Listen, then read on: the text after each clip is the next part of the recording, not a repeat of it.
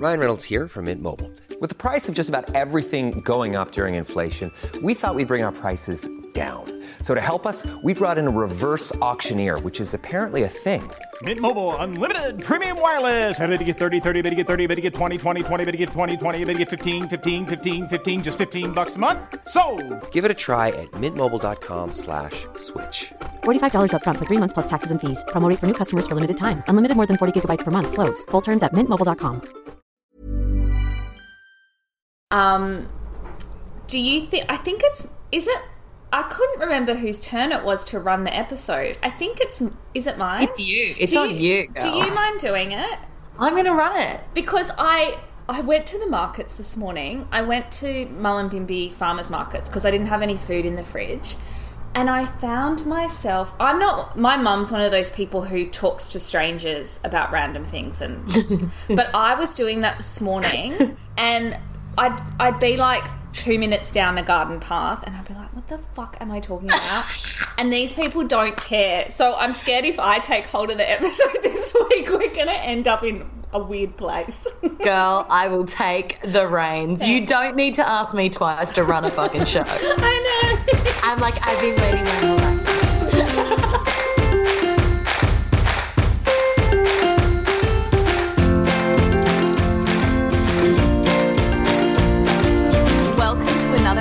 Episode of The Middle. I'm Jordanna Levine. I'm Holly as a party. Hey, George. Hey, darling, how are ya? I am so good. How are you, my girl? I am tired as all hell, to be honest. I feel like it's allowed after the week you have had. Talk to us, my girl. What's been going down? well, it's funny. I listened back to our energy reading that we did on Tuesday that aired on Wednesday. And I was like, I have never sounded so flat in my life. I was like, lucky Holly was prepping us up because I mean pepping us up because I sounded so flat. Um, it's it's been funny because it's been such an exciting week. Um, I just have felt really drained, and we were just talking about it then. I've really kind of burnt myself out, which is so bad of me because I know better. but as Holly so eloquently just put it, sometimes you got to burn to learn. so um, so I'm about to do. I'm about to learn, um, so I don't burn out in the future. But I have had the launch of my book. It was an incredible week of publicity, um, launching it twice, launching it for the public, and then launching it with family, friends, and media, which was just an incredible event. Um, but interwoven through all of that, my we were talking about self care rituals in our weekly read. Was it? Yes, Yeah. yes. And I kind of did a few self care rituals this week. They're a little bit outside the box. After last week's episode talking about natal charts, I went and saw Jules Ferrari. Yes. And I know I recommended her to you, but I'd never actually seen her. Like that recommendation was from friends. And so I had my chart done with her via Skype. So you guys, if you're not in Sydney, you can absolutely see Jules via Skype. Holy baloney. Is that Right? what you say? Holy moly. It it was so accurate. Like I could not believe how much insight she had into who I was intrinsically as a person just by looking at my natal chart. Blew my fucking mm-hmm. mind. And also what's going on with transits at this particular moment in time as the book is birthing. It was just mind blowing. Yes. Um, the other thing I did this week, and I won't go into detail because I think that it's something that you should keep quite private, but I went and had a psychic reading. oh my from God, A very, very highly recommended woman in Sydney called, um, oh my God, I'm having a mind blank. Rebecca. Uh, I'm going to put it in the show notes. Can you? Because I need to book in with her Yeah, stat. so I'm due for a read.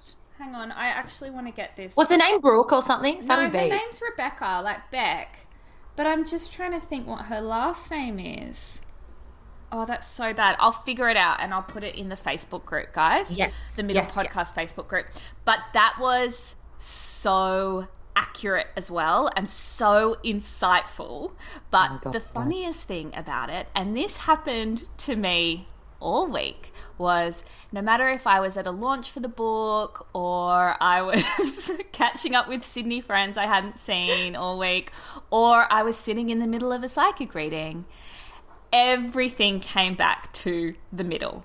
It I was it. so funny, but also so wonderful. So I'm at I'm at my book launch with family and friends and media on Wednesday night, and I cannot tell you how many people came up to me and said, uh, "Oh my god, is Holly here?" and I was like, "Yeah, she is here. Can we You're like meet at her?" my book launch. it's, it's my book launch. This is how did Holly make this about her too?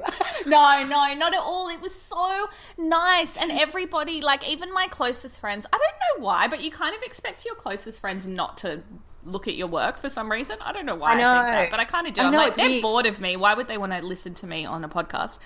Um, but they're all they all just love it. And my brother and sister were like, "Is Holly here? Can we meet her?" They like, were oh my god, you guys are so the embarrassing. They were the No. cutest, weren't they? Oh, I know. Oh my God. And then also the psychic. Well, I won't tell you what she said, guys, because I think sometimes it's best not What to speak it out loud. But she did talk about us, and I think that was very exciting.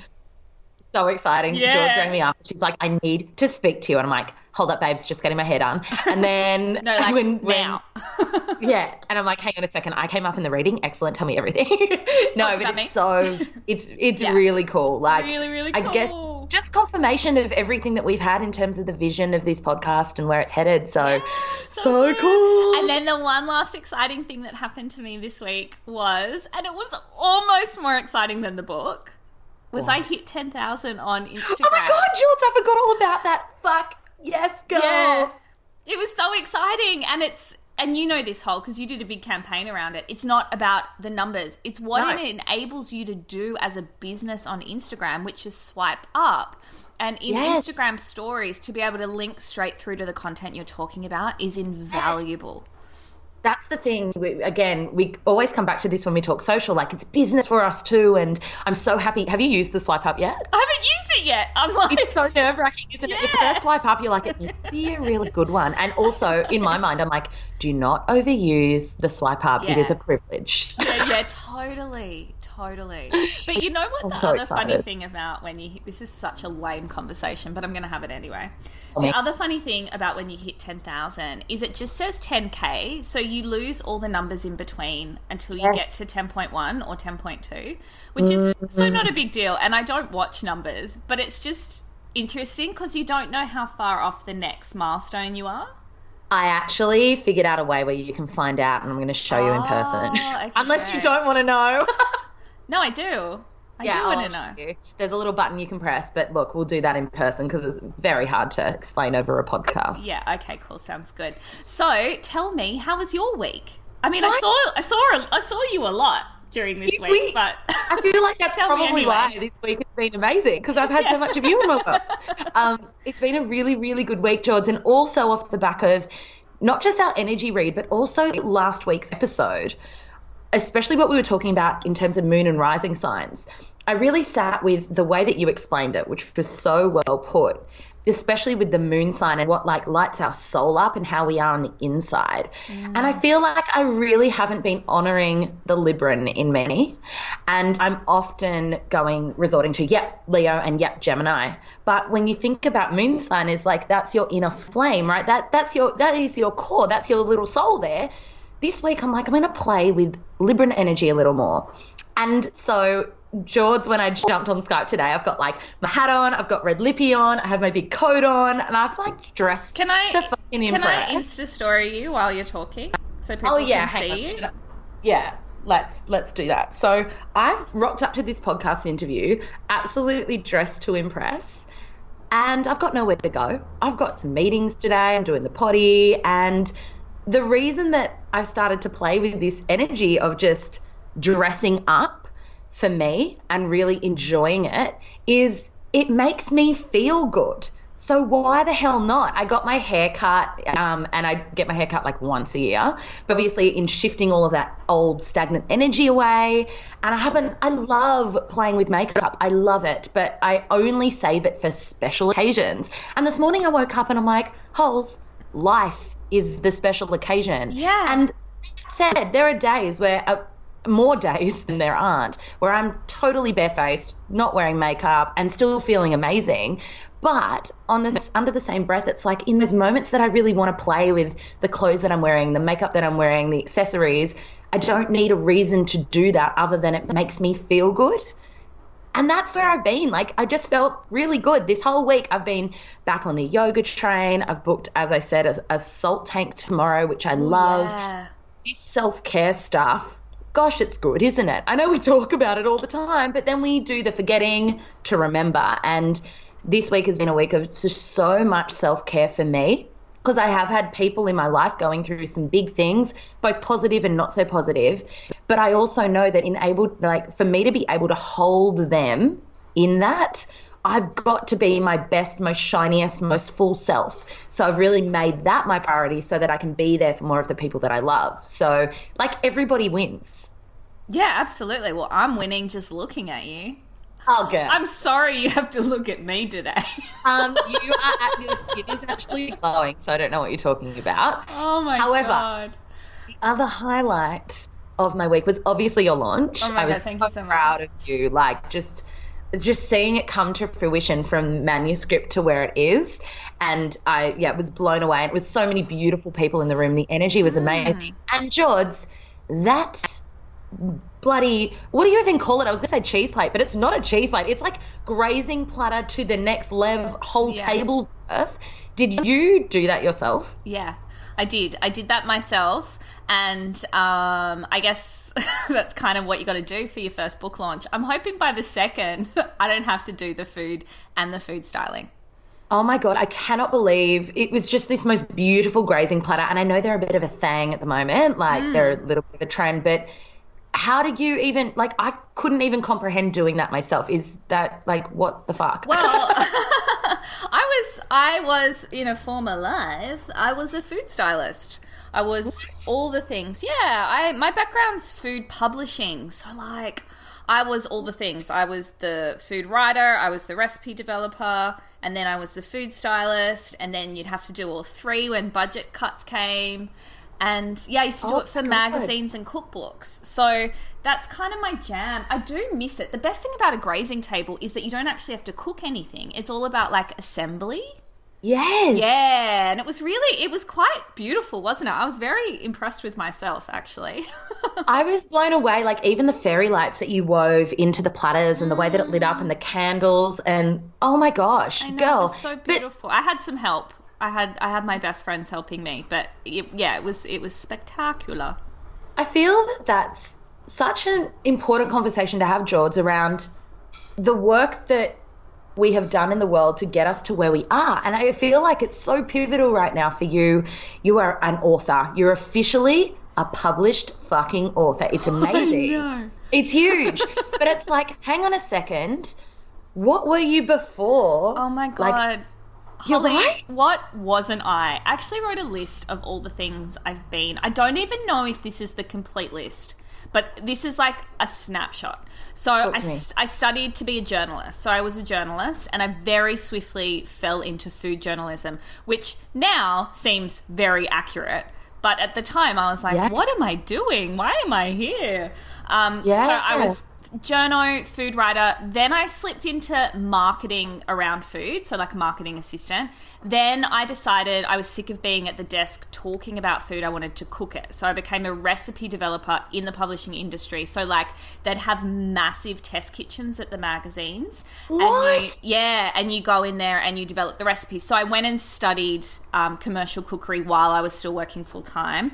Oh my became God. recipe developer. Then I became recipe editor. And then from there, I kind of had a break from food and became like content editor for like digital publications. And then I was like, screw this, I'm out of here. And then I started working for myself. I became a health coach. And then I became a yoga and meditation teacher. Oh my God, And then I was like, well, hang on, I'm a trained chef and I love food, but I also like healthy food and I also like yogis. So I'm going to cater yoga retreats. So I became a retreat caterer. And then all while I was doing that, I was still teaching yoga and meditation and running Lunar Nights. And I was like, you know what, I'm going to write a book because I'm a journalist. So I went all the way back to the beginning. and now It I'm is- an author. It's amazing. I mean, first things first, so Gemini of you. I know. But- I know. Second thing second, is that even a saying? It is now. Yeah. Second thing second, I know we both get asked all the time, what's my purpose in life? How do I find that one thing that is my job forever, that lights me up and that, you know, brings me joy? And I guess in in everything you've done to this point, in any of those moments did it feel like, oh, right, I'm on purpose now, and then you pivoted away from that or what what is what is your experience with this whole chat around finding your purpose? So this is it. I honestly feel like, and it was only I only started consciously doing it probably at the time I left publishing and fell into health coaching, which I didn't do for a long time. I feel like that was a lot of people's out at one point. It was. It Yeah. actually was. Yeah, I was And definitely part of that Yeah. wave. yeah, yeah. but but I do feel like whether it was subconscious or consciously, I every time I made a career move, it made sense. It wasn't that I didn't want to. It's not like oh I'm bored now. I've got to do something different. It it felt like quite a natural progression each time. And what it was was me staying in alignment. So when something didn't Yes. feel right for me anymore, I would shift and pivot to something that did. Um, and what happened for me was that they all kind of related to each other. So it was quite a smooth transition. But I think what happens for a lot of people is they fall into fear and they get stuck because they're like, I'm not skilled enough, I'm not trained.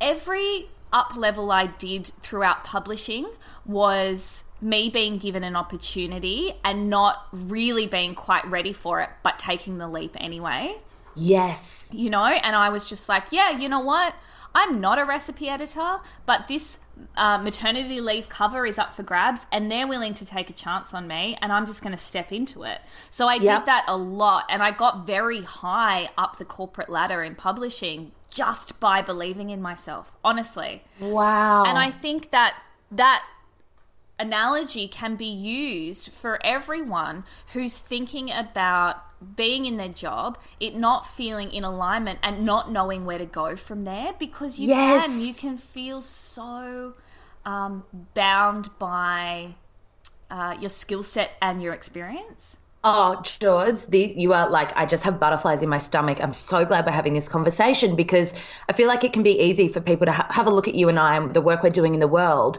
and forget what we did prior. And my experience Yeah, was what, the same what did as you do? What, yeah, what's your so background? I mean, girl, we are such mirrors in a lot of ways, minus the cooking. Uh, no, so I studied, I studied writing, cultural studies, and journalism at uni, and it was I wanted to be a journalist. Like I'm talking print media, I'm talking NW or Cleo or Cosmo. Like I look back on at me ten years ago, I'm like, wow, I can't believe that that was the path that I thought was for me.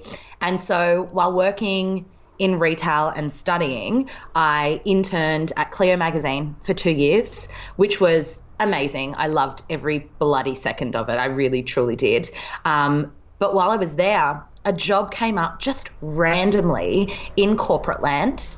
And it felt like I, I can't even explain to you why I went for it, but I was sick of working in retail. I think at that point it was seven years of serving clothing to customers, and I just felt like oh, I'm I'm I want more out of my life than this. I'd been working in that shopping centre since I was 14 years old, with my first job at Michel's Patisserie as a barista. Oh my goodness! And you say you're not good with food.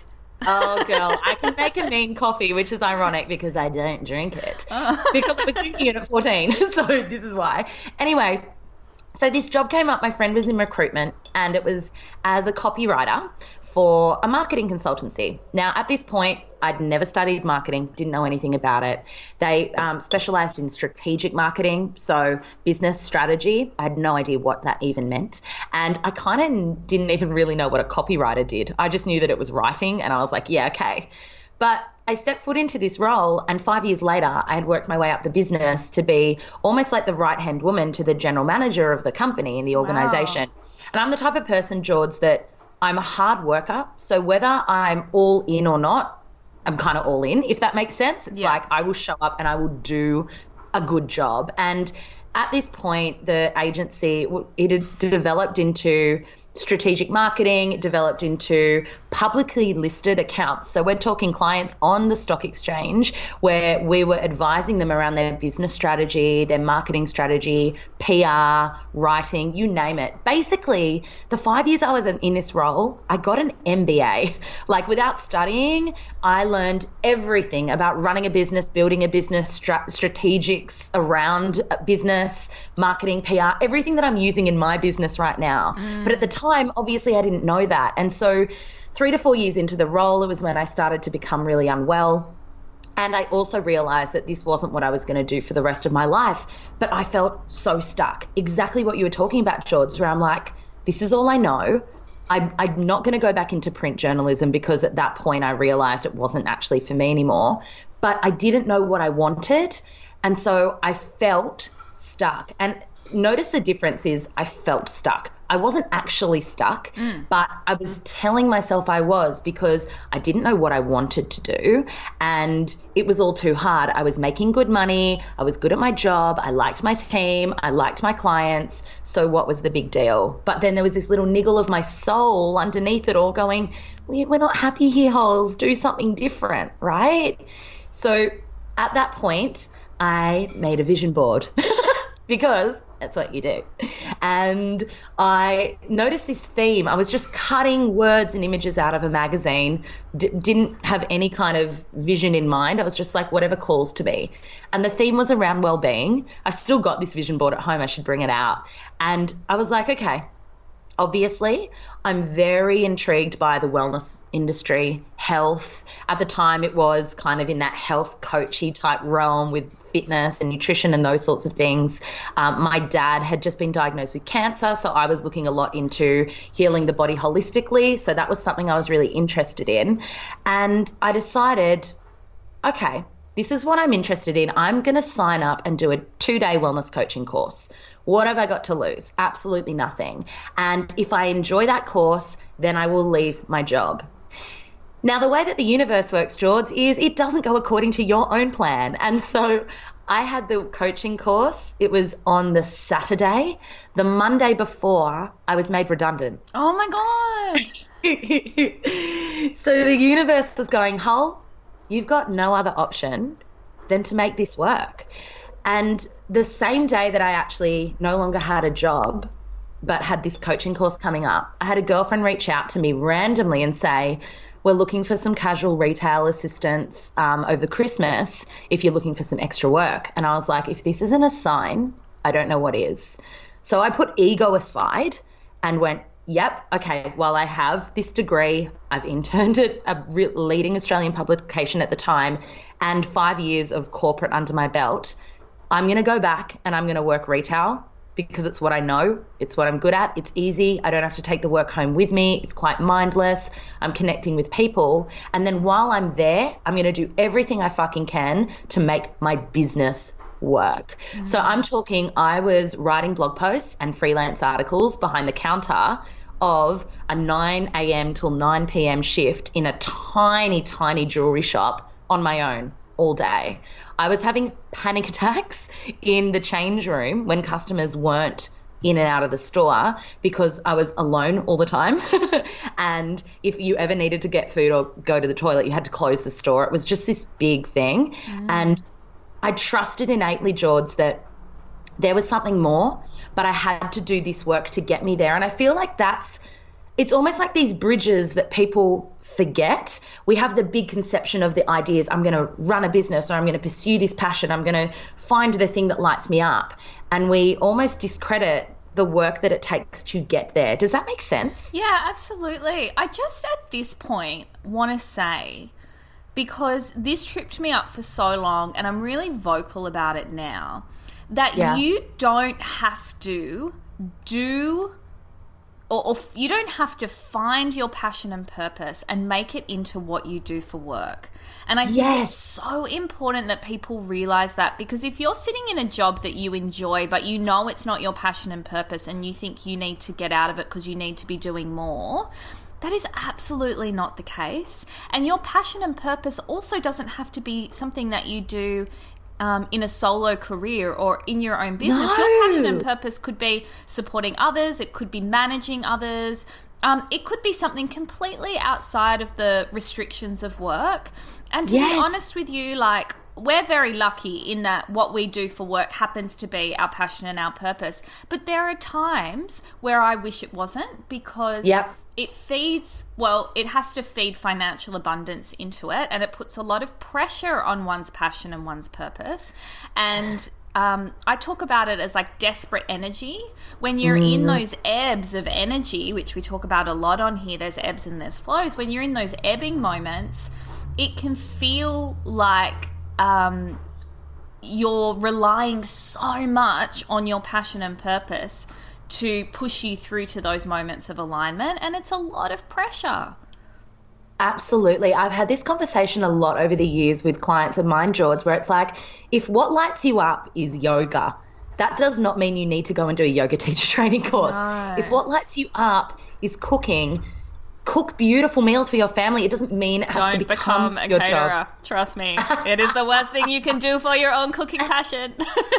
right? This is the thing. A lot of the time, we get into what it is we love, and then we lose passion for it because Mm. it becomes work. So, thank you for bringing that up because I do think it's important. As you said, we're we're very lucky in a lot of ways that what we do is also what we love. And that said, it doesn't mean that you should stick in a job that you hate because you know you're passionate about something. You're not going to make it a career. But like what you were saying at the beginning, George, it's following those niggles and and it is it's that intuitive knowing of wherever you're being led it's leading you and when people come to me with this passion purpose question i i always say and it's it's it's a it's very liberative thing the meaning of life is to be love and to show up in every day as the most loving version of yourself in however that is in loving relationships how you are relating to yourself what love looks like for you.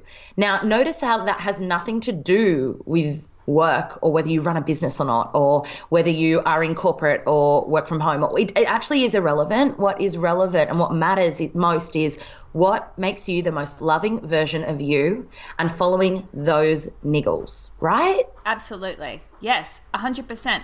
And coming back to, and we talk about it a lot on here as well, your personal vibration. Like what is making you feel most in alignment, what strengthens it, and what weakens it. And a lot of the time, you will find that perhaps it's a toxic work environment that's weakening it, or perhaps even though you're not completely passionate about the work that you do, perhaps it's what strengthens your own authenticity and makes you feel like a good, loving, honest person. And that's Yes. completely fine. because that's in alignment. The other thing I want to bring to the table is this question, and we all do it. It's one of the first things we ask someone when we meet them. So, what do you do? Oh. What What's your job? Yeah. So we put this pressure on one another to come up with this amazing. Oh, I do this and I do that, and it's like, well, What do you What do you say, Holly, when people ask you that? George, I, I don't know. I don't. I honestly, any, I, I, re, like, I just resent that question so much because I have no fucking idea what to say. Like, I can't answer it. I know. I say I. I change my response depending on the person who's asking me. So Yes. I feel into it in the two second window you have before you blurt something out, and I decide what I'm going to say. And I hate that. I hate Mm. I it. Or, I or- and usually, what I'll do is I'll play it down because it's just Yes. easier. I'll go, oh, I'm a, oh, I, I do content. That's all I say. I do content. And they're Yeah. like, what? What is that? I'm like, oh, you know, bit of this, bit of that. I, I'm exactly the same. Or if you get me on a day where I just want to fuck shit up, I will honestly look at them deadpan. And it, I've done this to a shop assistant before and said, I'm a psychic. I tell people's futures. and I just like deadpan it just because I'm like, oh my gosh. And a lot of the time they're like, oh my God, that's amazing. Tell me more. But, but I feel like a better question to ask is what lights you up?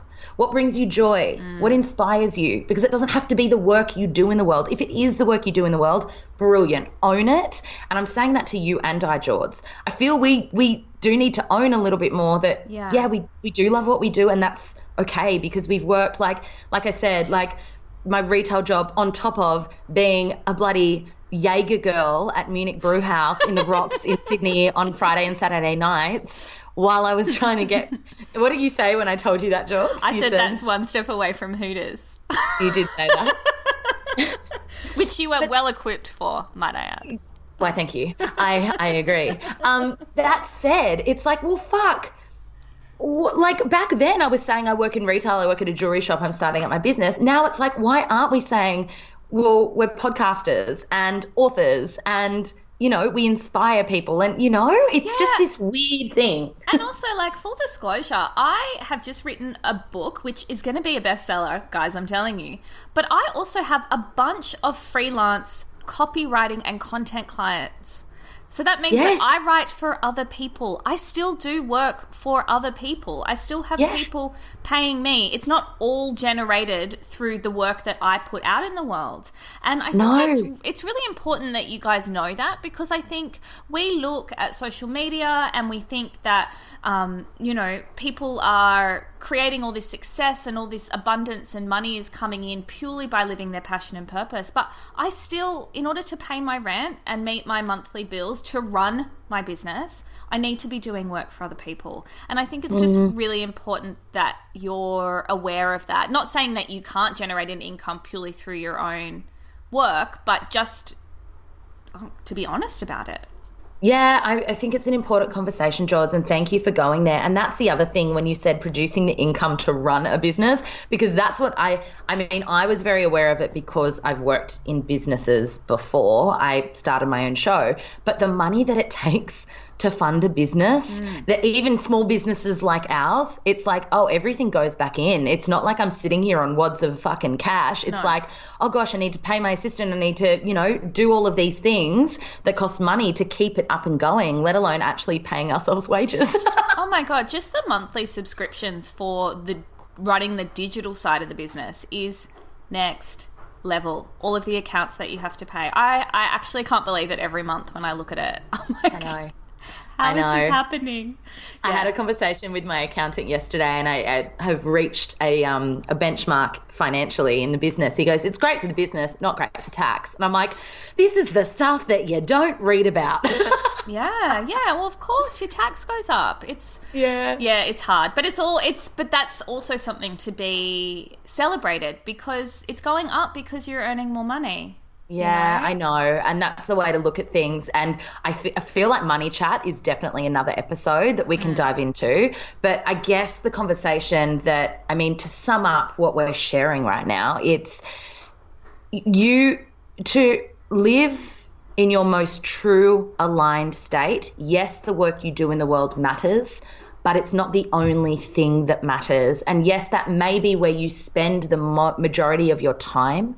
But if it's really impacting you to a point where your soul is feeling like, I can't do this, you do have the ability to change. And that might be going and working in retail for a bit, taking the pressure off yourself. That might be going back to study, or, you know, there are always, always options.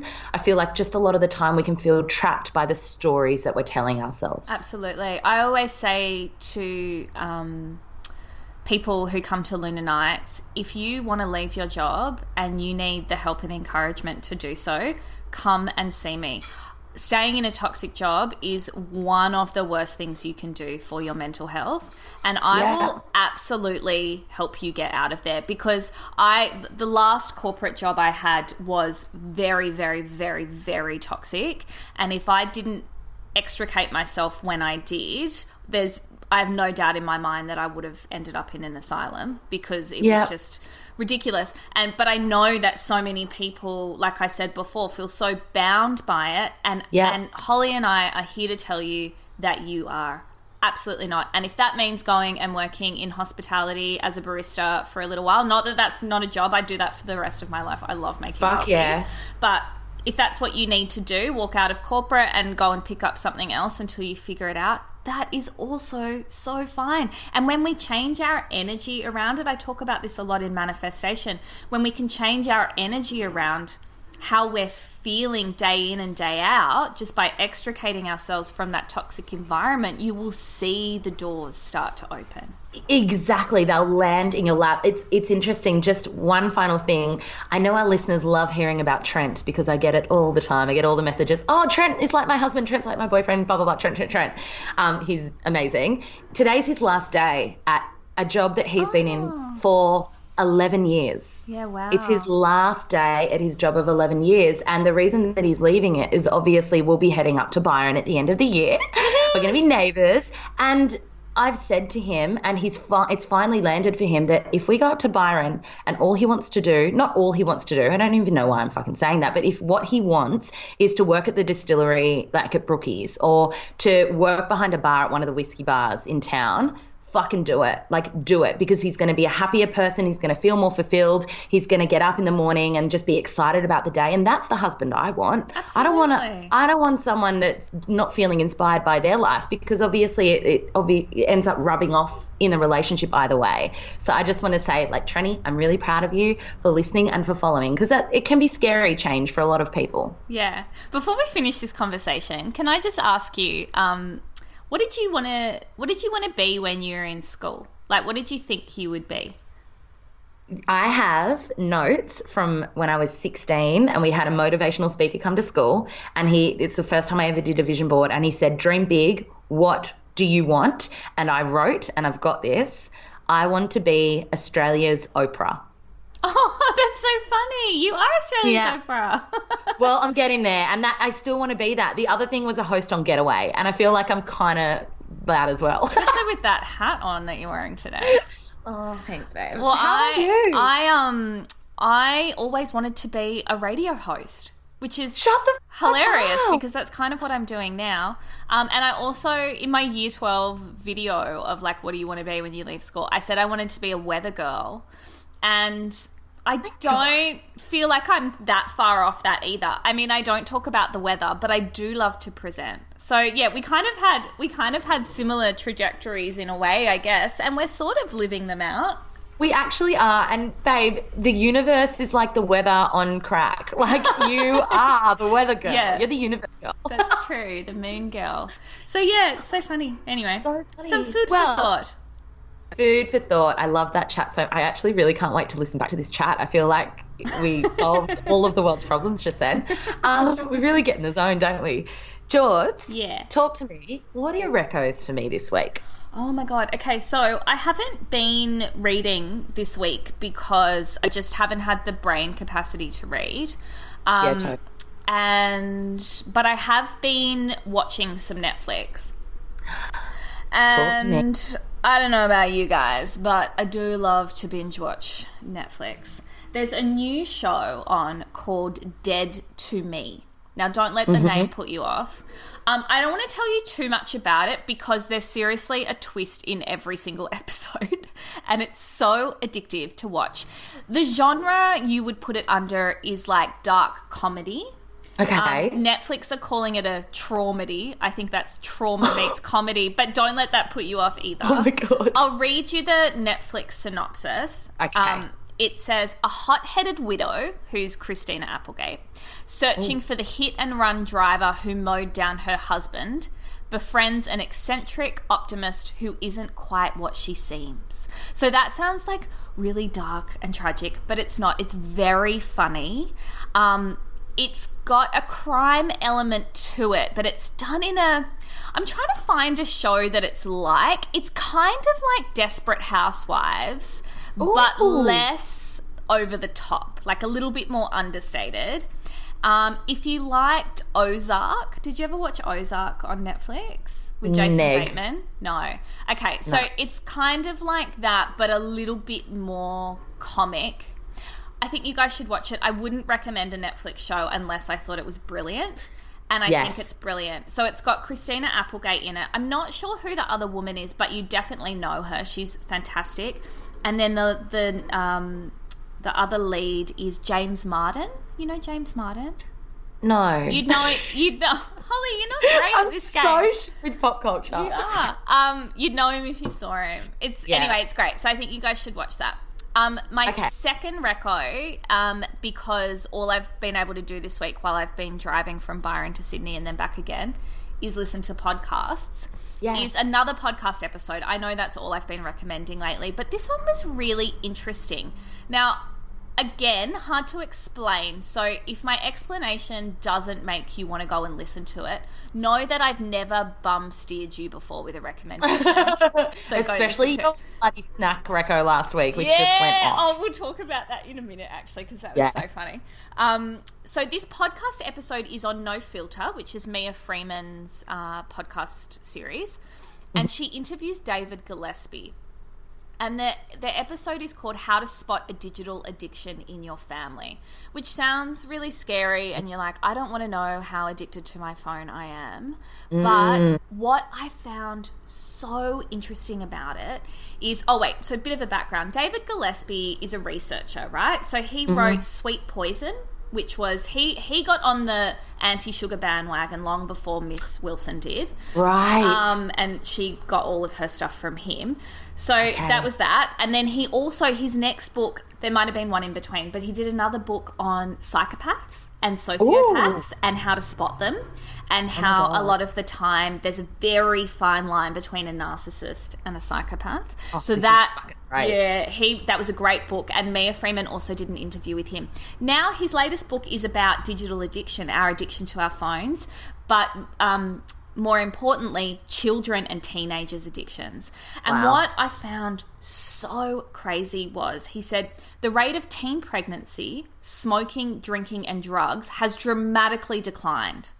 But these things, Oh. yeah, but these things have been replaced with phones, screens, social media, and video games, which sounds less threatening than teen pregnancy, smoking, drinking, and drugs. Definitely. Mm. But what mm. he talks about in this episode is the actual, like, how we get addicted on a physiological level. Yeah. So, the reward system in our brain and what that means, why men and women get addicted differently. And that is so mm-hmm. interesting. Mm. He refers to it as um, women get addicted to reward porn. So, not sex pornography, but reward porn. And men get addicted to danger porn. So, women are through social media and apps, they're farming likes. They just want mm-hmm. validation for who they are. When Totally. men get involved in like gaming social media they kind of just like watch social media they don't really interact in it so Trent, the yeah. danger and the testosterone adrenaline levels that go up with gaming and that sort of stuff is where the danger lies for them That is so interesting. Jo- You actually have sold me on this podcast. Like that sounds it's, it's really and also good. it can seem very dry but david he's really good at um, explaining stuff for lay people like us you know what i mean Love it. and mia it. mia is a great interviewer where she always brings it back on a really relatable level so i highly recommend you listen to it what i found most fascinating though was when he was talking about the physiological level he's saying that we have not changed as humans since, you know, like um, we were hunting and gathering back in the dark ages. We've pretty much got the same physiological makeup, but now what we need to deal with is all of this screen time that was not factored into how we grow as humans. And Totally. yeah, and he was just talking about the addictive nature of it and how it's no different to an addiction to drugs or an addiction to alcohol or an addiction to sex or an addiction Yes. to food. But where it differs is that on some level, the reward system that gets triggered when we have sex is there for a reason because we need to have sex to procreate. And it's the same thing with food, right? That reward system's Yes. there, that serotonin gets released when we eat because we need eat We need energy. food to survive and we need it for Yeah. energy. But the same reward system gets triggered when we pick up our phone and see that we've got, you know, 100 likes on an Instagram photo.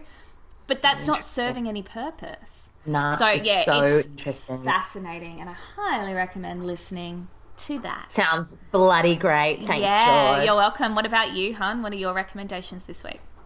I I feel like what I lack in podcasts, I make up for in documentaries. You do. It's true. It's true.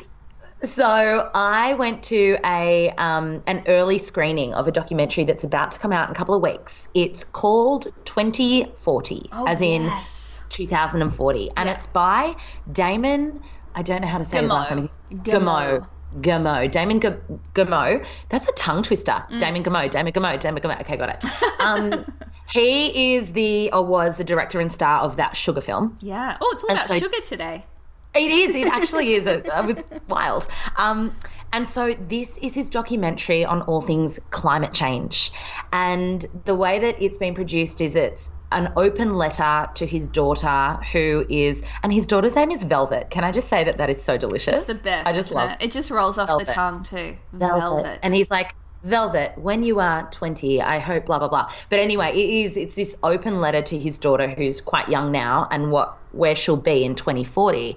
And the premise of the documentary is if we as a collective were to use every tool we currently have at our disposal to the betterment of our environment, what would change and how would things look in the context of climate change. So it actually has this beautiful undertone of hope because it goes through topics like marine regeneration, renewable energy, circular economy, regenerable agriculture, and female empowerment. And I'll talk about that in a moment because that just blew my mind. Mm. But basically, if we use all the technology and awareness that we and and research that we have at our disposal right now, we can create significantly positive change to our environment in the context of climate change. But the, the premise of this documentary is we have got to act as individuals. What can we do to stand up, create these conversations, create change? And this is something that I'm obviously incredibly passionate about. The environment is my jam. Um, I started doing beach cleans at the beginning of this year because I realized that one person can make a difference. And off the back of this documentary, they actually have a site which you can go on already, and it's called What's Your 2040? What's Your 2040.com.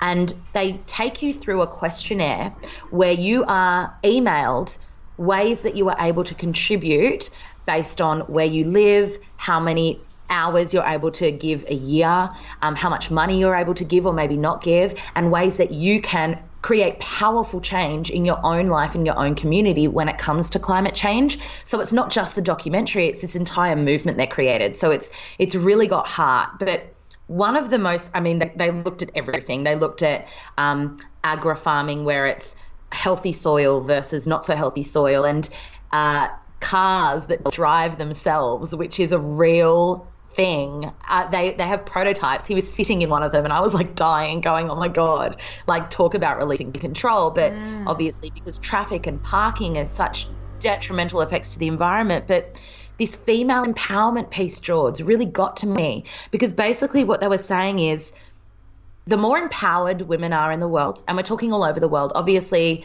we are in very privileged positions, but we're talking in obviously third world countries and these sorts of things.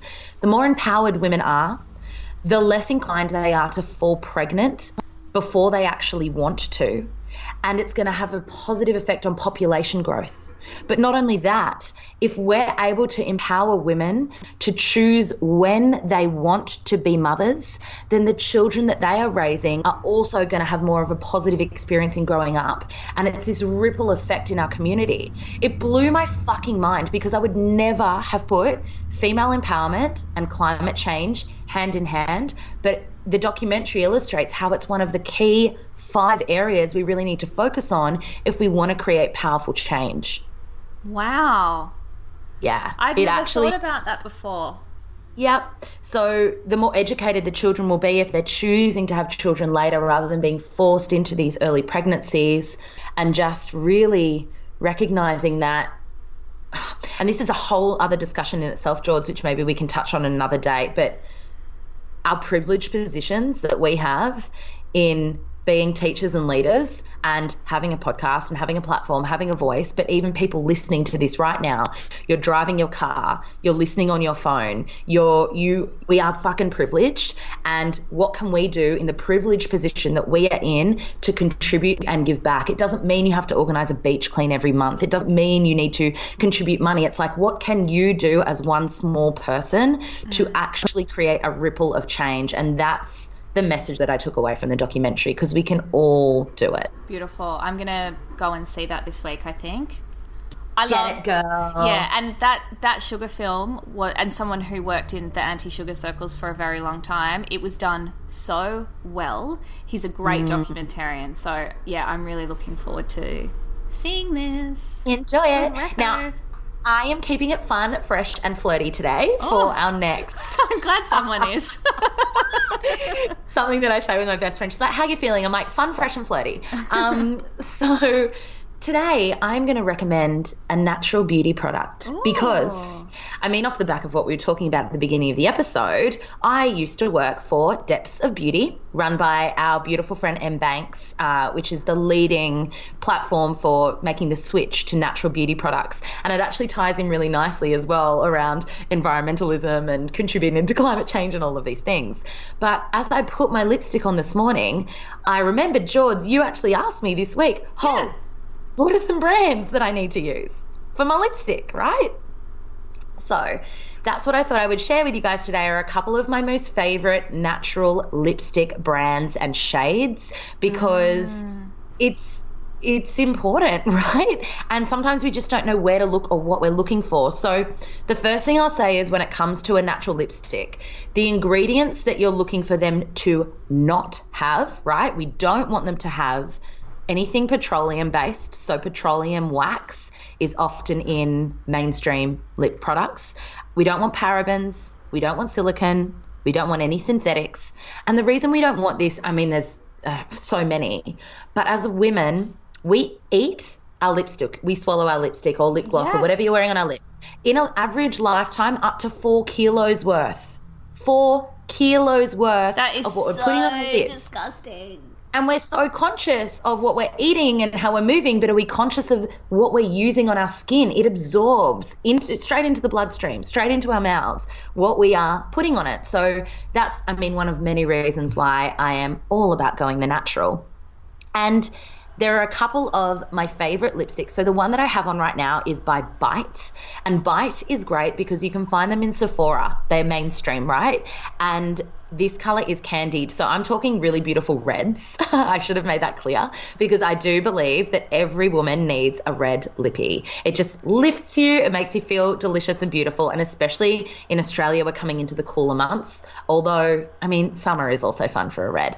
So the first one is Bite in Candied. Uh, but the next one is probably my most favorite red natural lipstick, and the brand is Karen Murrell, and she's from New Zealand. And all of her lipstick, she's a leader in the space of natural beauty when it comes to lippies. And the shade, I always get asked about it when I wear it, and it's Rimba Rhythm. So Karen Murrell, Rimba Rhythm, And is it is it more of like a blue red or an orange red? it's more of an orange red. Okay. So the bite lippy I'm wearing right now is more of a blue red. Yeah, it's and it- beautiful. it go well it's matte as well so it looks glossy right Yeah. it's matte it's not coming off well Is kind it, of is is it those long crayons?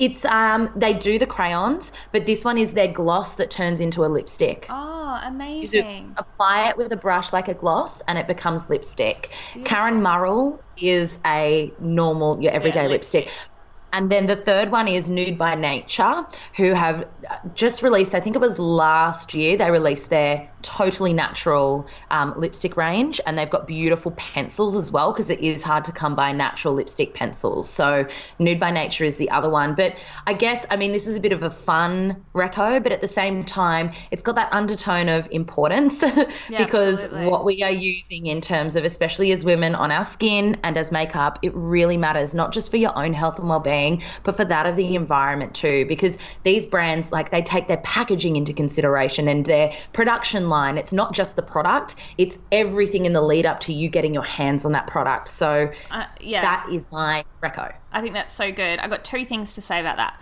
The first thing is after your reco the other day, a personal reco on the telephone, not in public. Um, I bought the Bite Beauty crayon, and it I got the shade. Um, it's a it's a beautiful pink shade.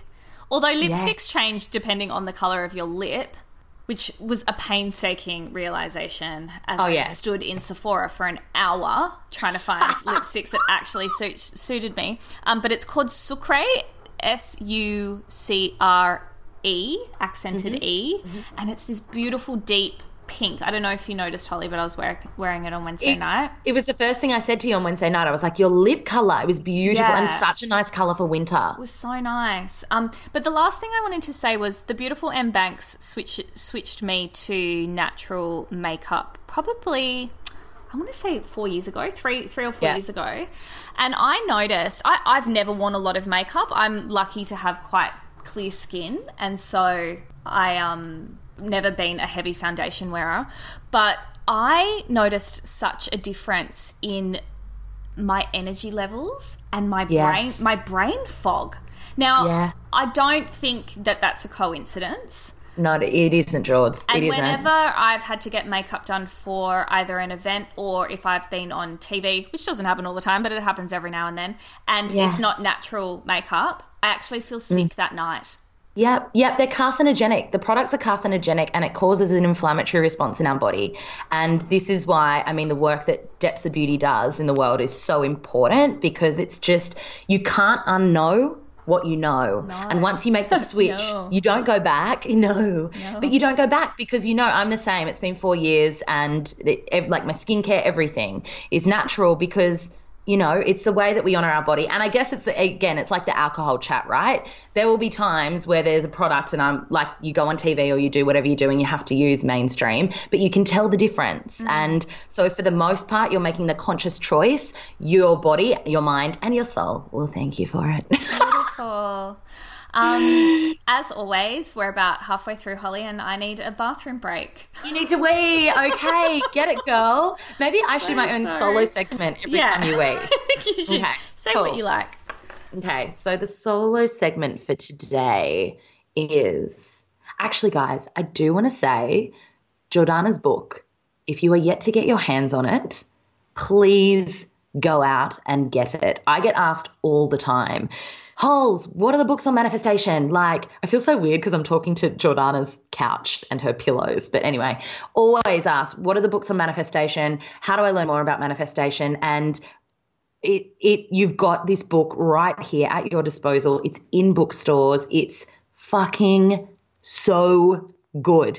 And in, in a way that only Jordana can do, you know, when it comes to um, making concepts that can appear quite complex really simple and easy to understand and actionable steps at the end of each chapter for you to implement into your life. So, guys, that's another secret reco for you this week. And she's back.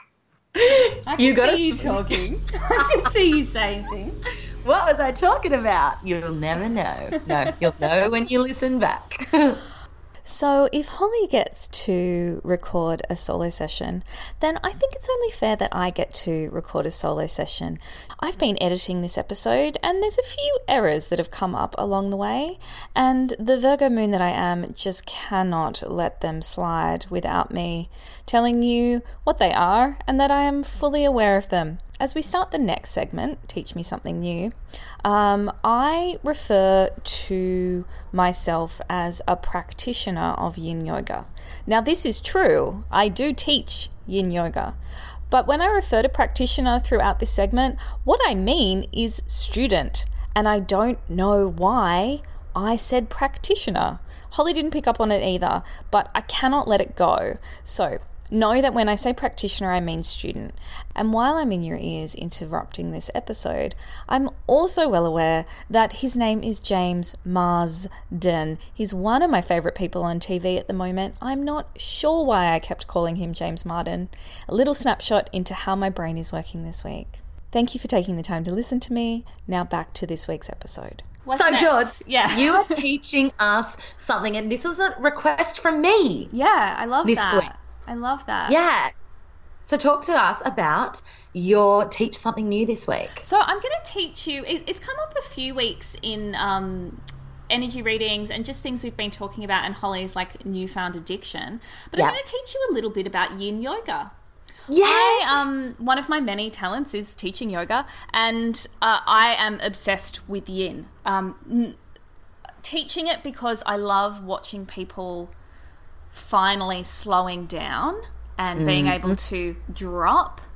Um, but I also am obsessed with it from a practitioner point of view. So I just think there's there's so much to it. Um, and if you've never done yoga before, it's a really beautiful introduction. Um, but it's not the classic yoga that you see. Um, was going to say on the television. Do people watch yoga on television? not really. Definitely not. Maybe on Instagram. I don't know. Where do you watch On? Instagram, it is on Instagram. It's like headstands and fucking legs in the air. Yeah. That's not yin. No. So yin yoga um, was developed by a guy called Paul Grilley. And um, Really? yeah, yes.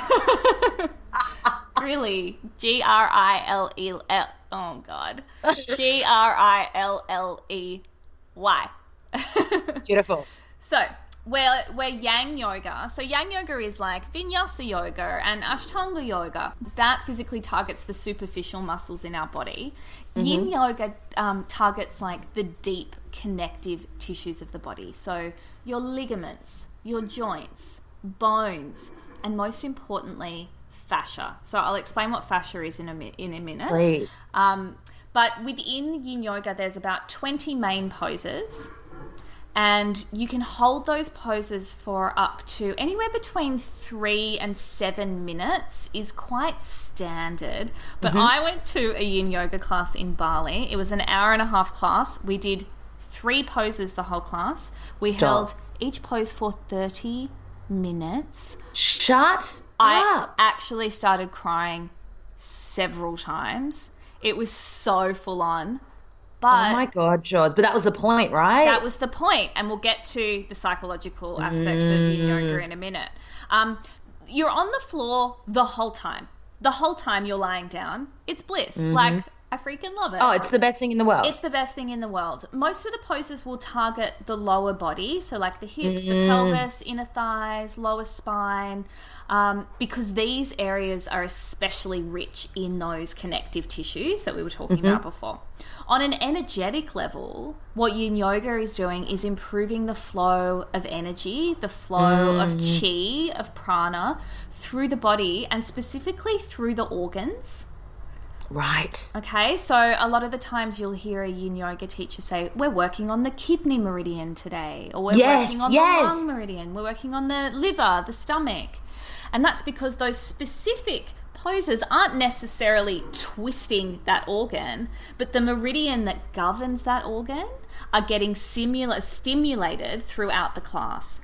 Yeah? Right. Okay, so there's a lot of mental, emotional, physiological, and psychological benefits to doing yin yoga. So some of the benefits are, you know, it calms your mind and your body. Like that's pretty Mm. standard, right? Mm-hmm, Reduces stress and anxiety, and we'll talk about a little bit more about why that is.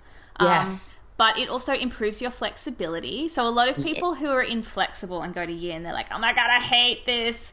But doing a yin yoga class is really going to be the thing that will improve and lengthen those hamstrings more than doing quite an active yoga, Yoga class because you're not you're not holding it for long enough for the muscle to actually stretch.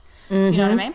Um, so it releases the fascia, which we'll talk about in a minute, and improves joint mobility. I have um, really high levels of rheumatoid for somebody so young. Right. Yeah, and so um, in the cold, my joints get really stiff um, and very painful. So Yin yoga helps me a lot with that, my Oh, knees wow. and my wrists and stuff. Um, and then, like I said before, it also balances the internal organs. So um, it's really good for liver stimulation and kidney stimulation. And, you know, we derive our energy from our liver and our kidneys. So Yeah, and is it also like that. a detoxifying effect on the body because of that? Absolutely. Absolutely. So, fascia, they'll talk about fascia a lot in yin, and if they don't, they should, because it's probably the best way to access your fascia. So, your fascia is a fibrous tissue that connects every cell of your body.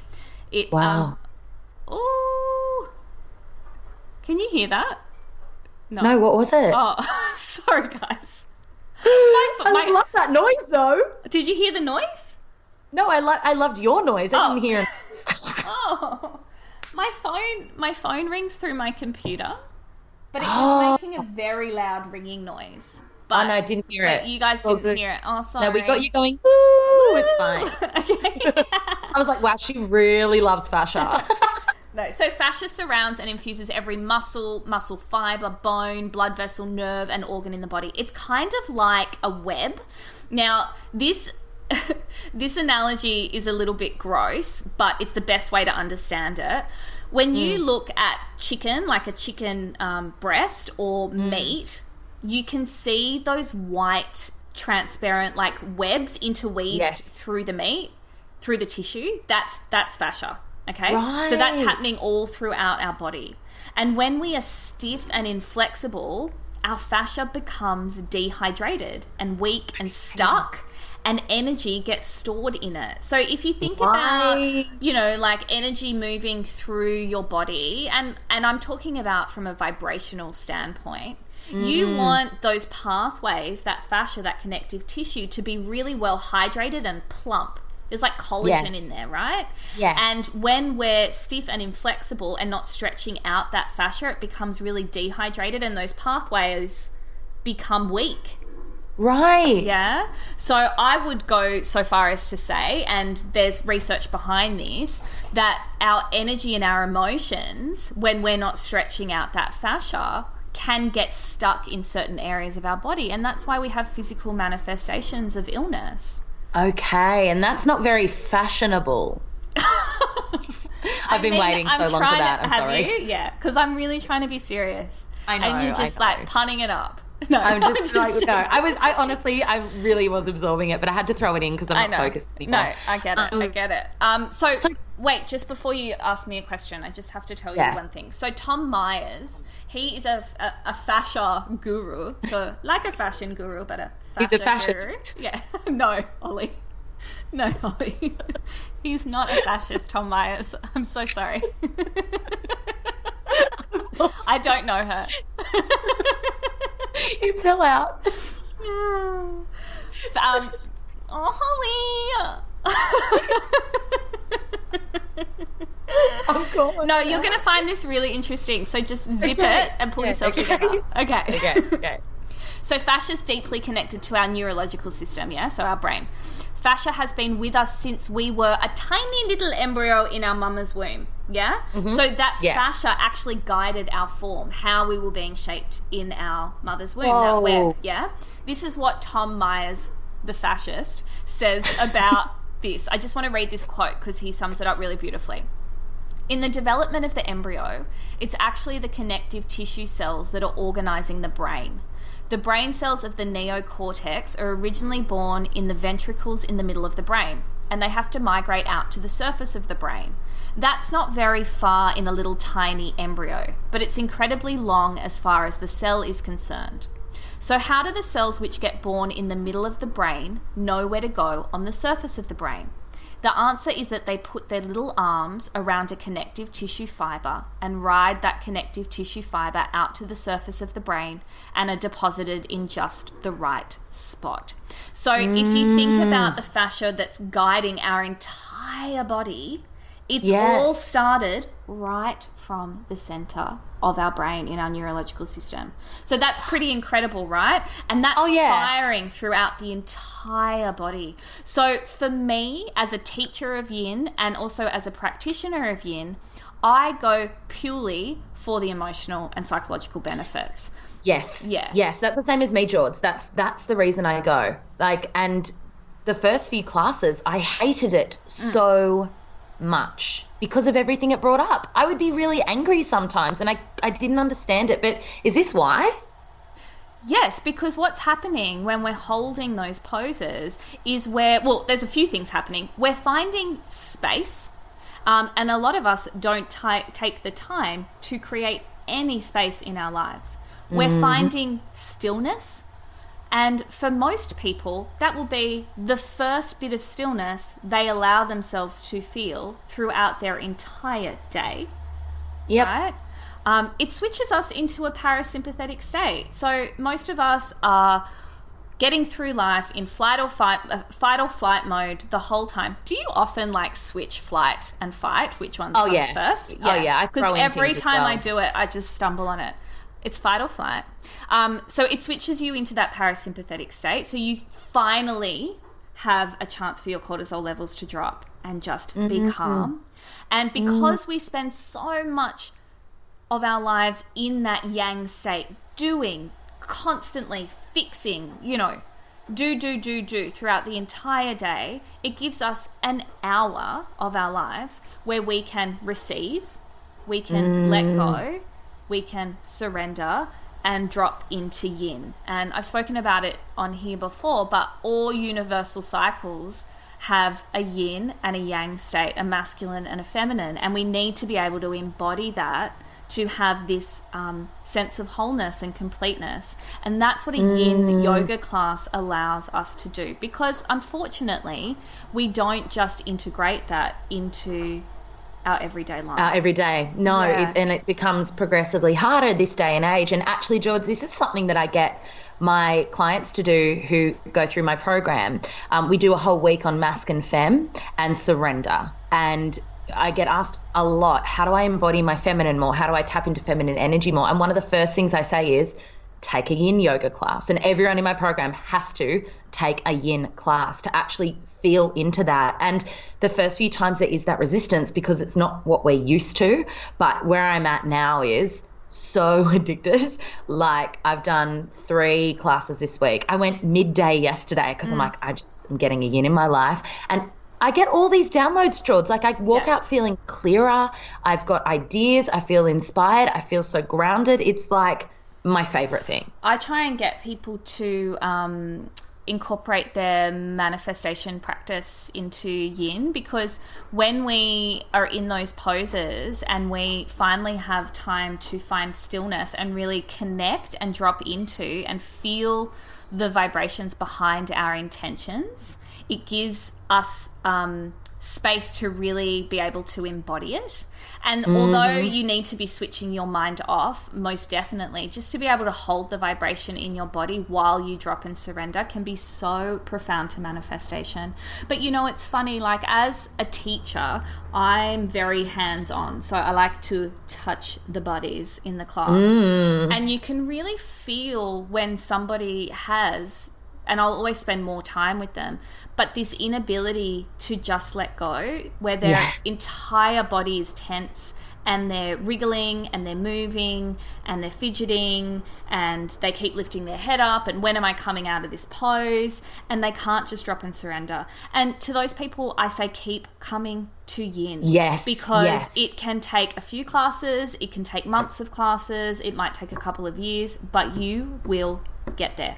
And You will. yeah, and I also just want to say, on the back of the discussion we were having around work earlier, I think I mentioned it in another episode that we did, but when I was in that last horrible corporate job, Yin saved me from checking myself into that asylum and finally getting myself out of that job because it allowed me time and space to switch out of fight and flight, to drop, and to realize that when I was in that environment, I was so far away from my own authenticity and Yeah. my and being in true alignment. And when I was in that Yeah. class, it was when I finally felt like me. Yeah, I love that, George. And I feel like it just dropped in that to say to any listeners who, you know, have the story, because it's always story of, oh, meditation's not for me, I can't meditate. Take yourself to a yin class because it's just as good, just as powerful, just as many beautiful shifts, and your body's getting that love as well. So, yeah, girl, I'm back on the yin train. Beautiful. Love it. Also, can I just mm. can I just say one more thing? Yes, Um, of course you can. It's your show. It's our show, Holly. It's our show. What's mine is yours. Um, but not everything. Some things are mine. No, um, Yes, I, I, oh, I just want to say if you are struggling in a yin class, and I take all my students through this, but it's really helpful, and people come up to me after and are like, oh my God, thank you so much. Our brain gets very distracted very easily, especially if we are more of an A type personality or we're just always switched on and we find it hard to switch off. And that's probably the thing you'll find the hardest in yin is to switch your brain off. When you're mm-hmm. holding those poses and all you want to do is come out, remember that those thoughts are just energy. Any discomfort in your body is just energy. And you can move them around. Keeping them stuck and stagnant is what's so uncomfortable. And the other thing mm. that is just energy is your breath. So using your breath to breathe into the discomfort and using your breath to pull yourself out of your thoughts. Yeah. Yes, So yeah, really is so concentrating on your inhale, really concentrating on your exhale. And if you need something extra to add to that, adding a mantra to it. So I always say to people, really easy, saying let on the inhale and go on the exhale. So inhale, let, exhale, go. And you will get through those five to seven minutes super speedily. Love it. Thanks, George. And a great studio on the Northern Beaches, at least, is Mm. key. Um, that's where I go and do my classes, and they're beautiful teachers in Manly. Yeah. K E Y or Q U A Y? Uh, just QI. Oh. that would make a lot more sense. really that would make a lot more sense. What a stupid thing to say. Um, Holly, I just meant to tell you before, but I have to tell you again. Well, I don't have to tell you because you know you were there, but I have to tell the listeners. We had such a good response to the snack suggestion that we did in last week's Reco.